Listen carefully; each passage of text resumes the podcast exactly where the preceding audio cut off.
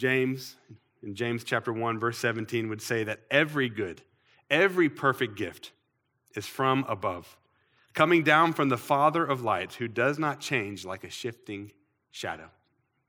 Every good thing in your life has come from the Lord. It is a gift from the Lord to you. Jesus would say that as a father, I know how to give good gifts to my children. If they ask for bread, I'm not going to give them a stone. I'm not going to give them something that they don't need. I'm not going to give them something that will hurt them. And that if I, being a sinner, being flawed, if I know how to give, give good things to my children, how much more does our Heavenly Father love us and want to give good things to us? See, the Lord prepares a table before us, and He gives us abundant blessing. In the Sermon on the Mount, Jesus is speaking about how so many so much of our lives is often spent worrying about the future. We're worried about what we're going to eat, what we're going to wear, what we're going to do. But Jesus says this, do not but seek first the kingdom of God and his righteousness, if you focus on that, all of these things, all those things that you're worried about, all those things that you think you need, they will be provided for you. You see, when you come to the table of the Lord, he will provide for you every single time. And just like David, the Lord has prepared a table before each one of us today. The question is are we choosing to eat at that table?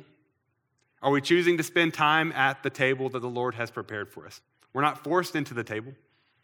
He prepares it, but it's really our choice if we're going to spend time at the Lord's table.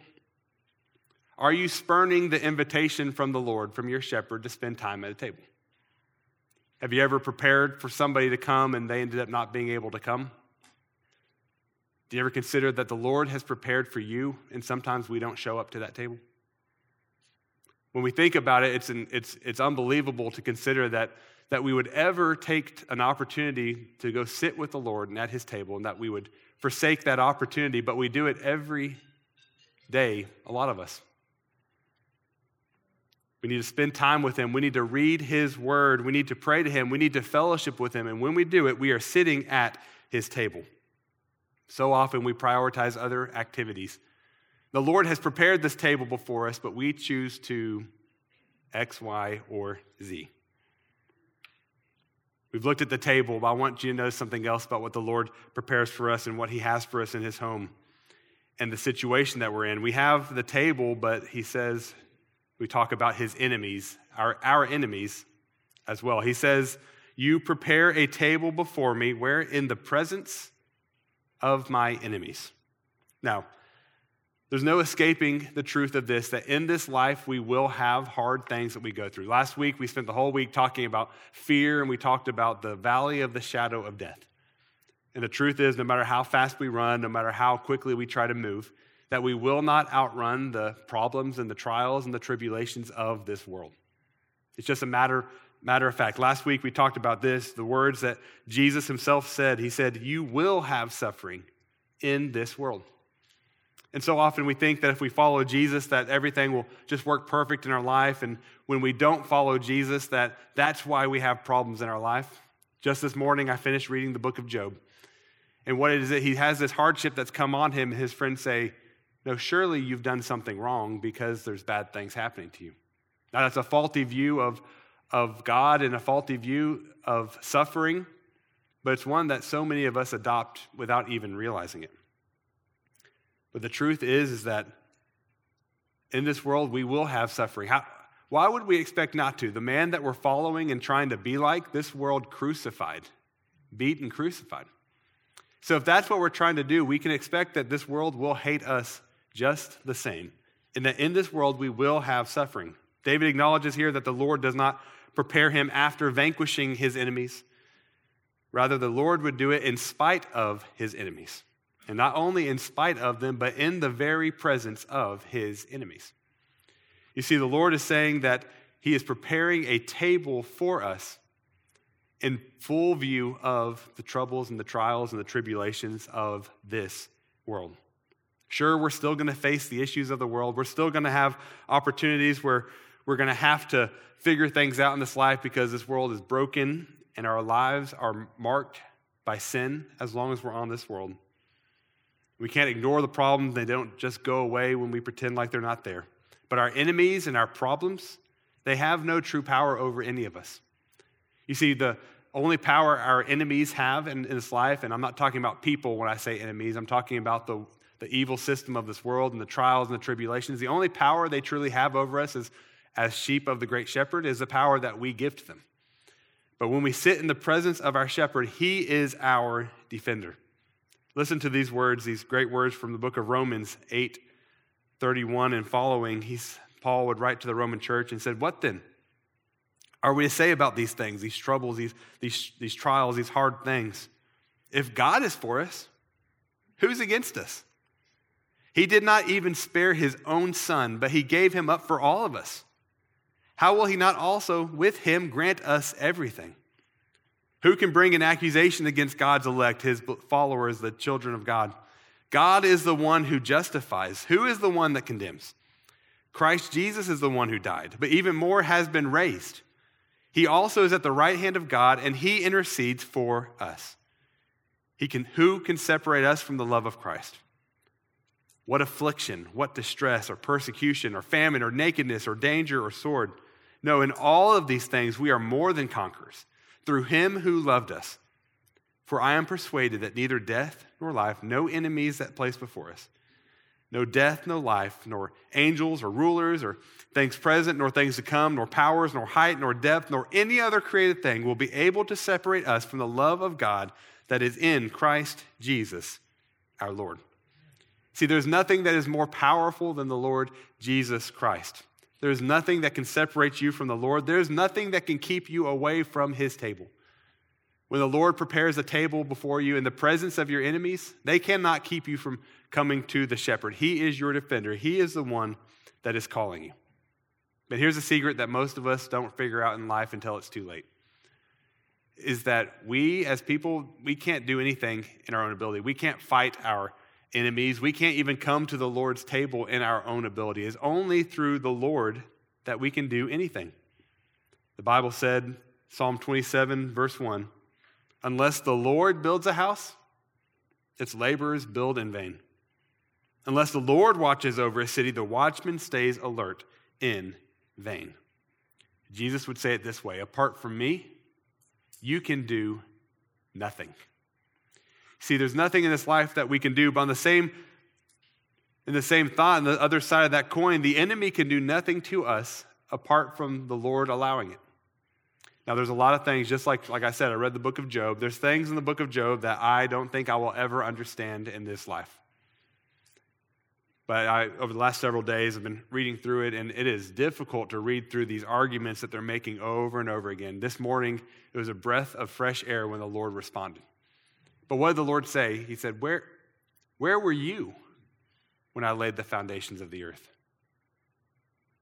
Do you know where the where the snow is held before it falls to the earth? Do you know anything about any of this? Who are you to question me? What we do know is that the Lord is a good shepherd. And when he allows adversity and enemies into our life, we know that it will be for our good and it will be for his glory every single time.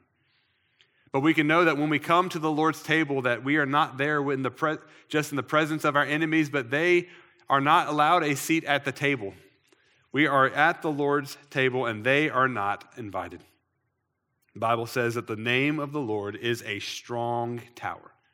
The righteous run to it and are protected. So I want to ask you this tonight Are you seated at the Lord's table? Are you standing? Are you prepared to fight the enemies that are before you, the problems of this life? Are you chasing after them, trying to eliminate them on your own, or are you taking the moment and resting and sitting at the table that the Lord has prepared for you? Because he does it in the presence. He doesn't always get rid of the enemies. In the presence of the enemies is how he does it. But he will provide for you. There is abundant blessing and there is protection from your enemies at the Lord's table. Third thing I want us to look at is the oil. He says, You anoint my head with oil. Now, the significance of this reference can easily be lost on us today because, let's be honest, if you went to someone's house for dinner tonight and they started pouring, pouring oil on your head, you probably aren't going to stay for dessert. You're probably going to get out of there pretty quickly. But in the Bible times, this was not only customary, this was an honorable thing to do to your guests, anointing their head with oil. And often this oil would, would be mixed with perfume, and it would be a aromatic, aromatic a fragrance that would be very pleasant and would mark this person as having honor. If you think about it, these people would have been traveling, they would have been around the animals, they would have been probably sweating in the hot sun. There was a lot of uncomfortable things when it would come to traveling in this day. And when somebody would come into your house, it was a thing of honor to anoint them with oil.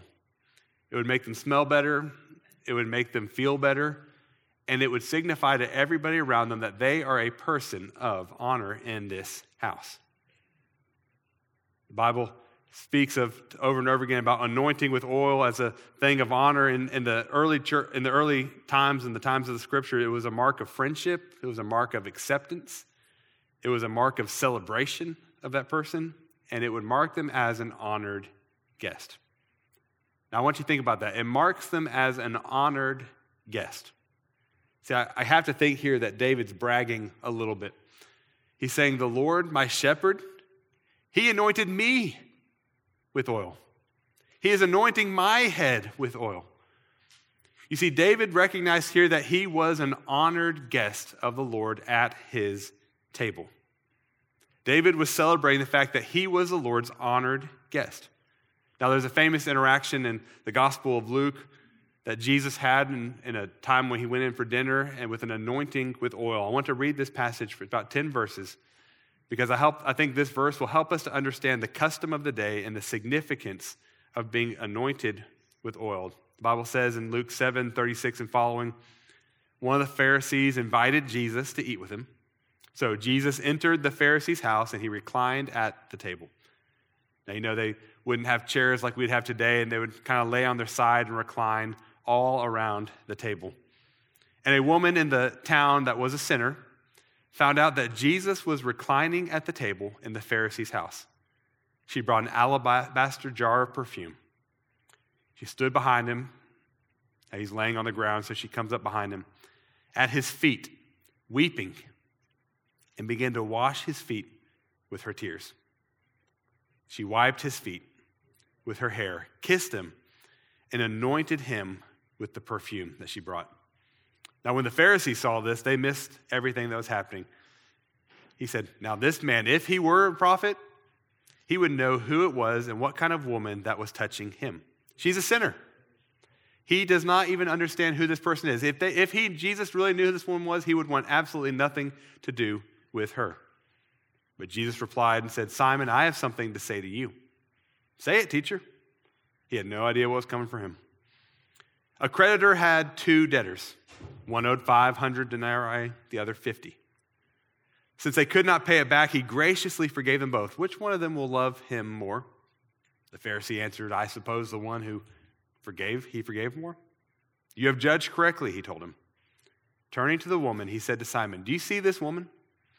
I entered your house.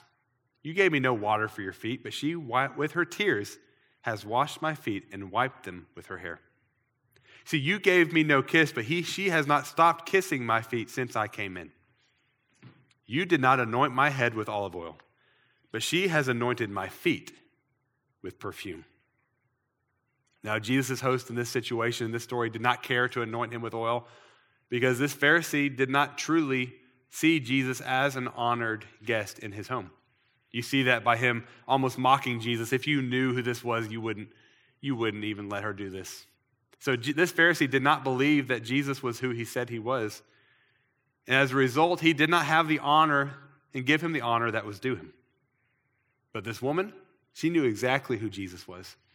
So much so that she would not even anoint his head with oil, but would anoint his feet because she did not feel worthy to do anything more. Now, I want you to think about this how humbling and honoring it is for the Lord to anoint you, your head, with oil. That's what the Bible says that when we come to his table, we are his sheep, he is our shepherd, that he anoints our head with oil. It means that you are the guest of honor at this table. He has prepared for you a seat of honor, a special place. And if you don't believe me that the Lord seats us in a special place, the Bible speaks incredibly clearly about the honor that the Lord gives every single one of us, the most famous verse in all of Scripture. Think about the honor that this shows that the Lord has given to each and every single one of us, the value that He has placed on our lives. For God loved the world in this way He gave His one and only Son, so that everyone who believes in Him will not perish, but have eternal life. See, the Lord didn't just anoint your head with oil. That's not just the limit to the value that He saw and how honored you are in His presence. He sent His Son Jesus to pay the penalty for each and every one of our sins. How could you possibly honor anyone more than that? And the Bible says that when we are following Jesus, that he, he anoints us and he lifts us up and places us in a seat of great honor. Paul would write to the Ephesian church, but God, who is rich in mercy, because of the great love that he has for us, made us alive with Christ, even though we were dead in trespasses. Trespasses. You were saved by grace. He has also raised us up with him, and he has seated us with him in the heavens in Christ Jesus, so that in the coming ages he might display the immeasurable riches of his grace through his kindness to us in Christ Jesus. Did you hear that? When you come to know Jesus Christ as your Lord and Savior, God seats you in heaven with Christ Jesus. Talking about a seat of honor.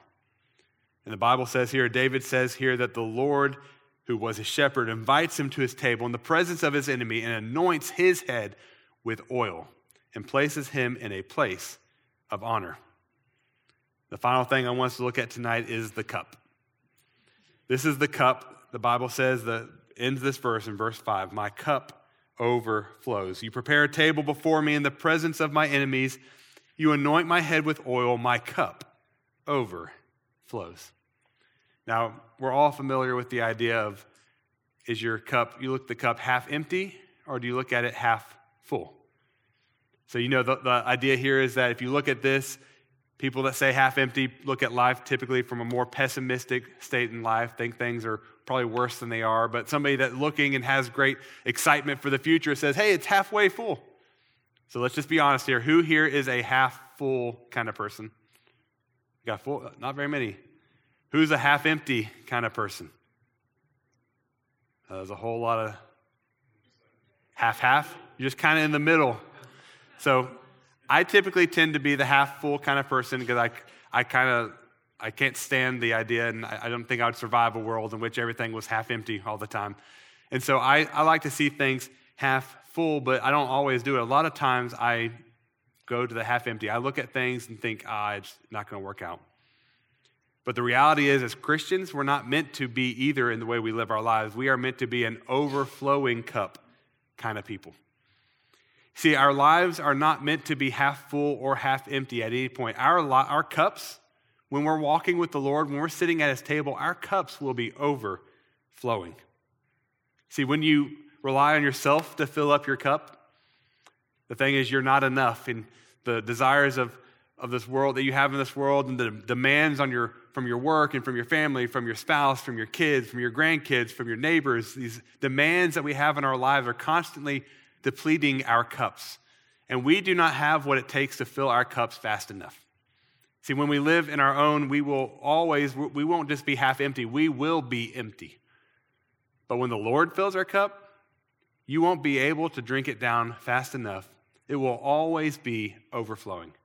Just like in this picture, it will always be pouring over the top because the Lord can pour into our cups much faster than we could ever pour out of it. Are you facing a major problem at work or in your family?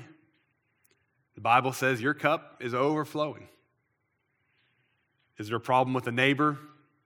Your cup's overflowing. Did you get bad news from the doctor this week? Are you facing a health crisis? Your cup is overflowing. Do you have a problem at home with your family? Your cup is overflowing. Why? Because you are seated at the table of the Lord that He has prepared for you, that your shepherd has prepared for you. You are sitting securely in the presence of your enemies. You're not worried about them. The Lord is your protector, He is taking care of you. The Lord has anointed your head with oil and has placed you in a seat of honor. what could you possibly need anything else? There is nothing more that could possibly fill your cup. He has provided everything for us. And the truth is that when we look at the problems of this world, they become bigger and they become harder. But when we look at the Lord, the problems of this world slowly fade away. They become strangely dim, as the song would say. When we look at our Good Shepherd, it puts everything that we have in perspective. David would say, The Lord is my shepherd. He prepares a table before me in the presence of my enemies. You anoint my head with oil, and my cup overflows. Are you sitting at the table of your shepherd? I know for me, sometimes I get busy. Maybe I wake up late. Maybe I have an assignment due that I need to work on. It can be so easy to have that temptation to say, I'm just going to spend that time with the Lord a little later today. I'm going to take care of this. What am I doing? I am neglecting the table that the Lord has prepared for me and that He has set before me. How arrogant is that of me to ever walk away from that table and not take a seat? I want to encourage you today if you have not spent time today with the Lord, if you have not sat at his table and sat at his feet and spent that time with him, don't go to bed tonight without spending a little bit of time with your shepherd. Sure, this is great. I love coming to church. I love spending time with people and, and being encouraged and being challenged and, and encouraging and fellowshipping with one another, but this does not substitute for what the Lord has for you. See, the Lord wants a one on one, personal, vibrant relationship with you. He wants you to sit at his table. He has prepared it for you. All you have to do is sit down and spend time with the Lord. Maybe it's been so long and you've forgotten how to spend that kind of time with the Lord, how to sit at his table. I want to encourage you just open your Bible, ask him to speak to you. Just read a chapter out of the Gospels. Get refamiliar with who your shepherd is and begin following him all over again. See, even if you've been away from that table for longer than you'd like to admit, it's still prepared before you in the presence of your enemies, and he stands ready to anoint your head with oil and to take your cup and fill it up to overflowing. Let's pray. Father God, we do thank you for the abundant blessings that you provide for us. And Lord, there's not a person in this room that has taken full advantage of the table that you have set before us. Lord, even today, we have left things on the table, whether it be from busyness or fear, or whether it be from just not thinking about it, whatever it be, Lord, we so often leave so much on the table that you offer to us. I pray, Lord, that you would revive our hearts and our love for you. Lord, that we would wake up tomorrow with a renewed passion to sit at your table. Lord, that you would shake us and not let us get away from your table. Lord, that you would call us and that you would lead us there and that we would humbly sit at that table in that seat of honor. Lord, you have already honored us and, and given us so much. It's so hard for us to truly believe or understand the, the, the depth and the, the height of the love that you have for us. I pray, Lord, that you would reteach it to us and help us learn to love you and follow you the way that you deserve. We thank you that you are our shepherd and we have everything we need because of you. We pray this all in the name of Jesus. Amen.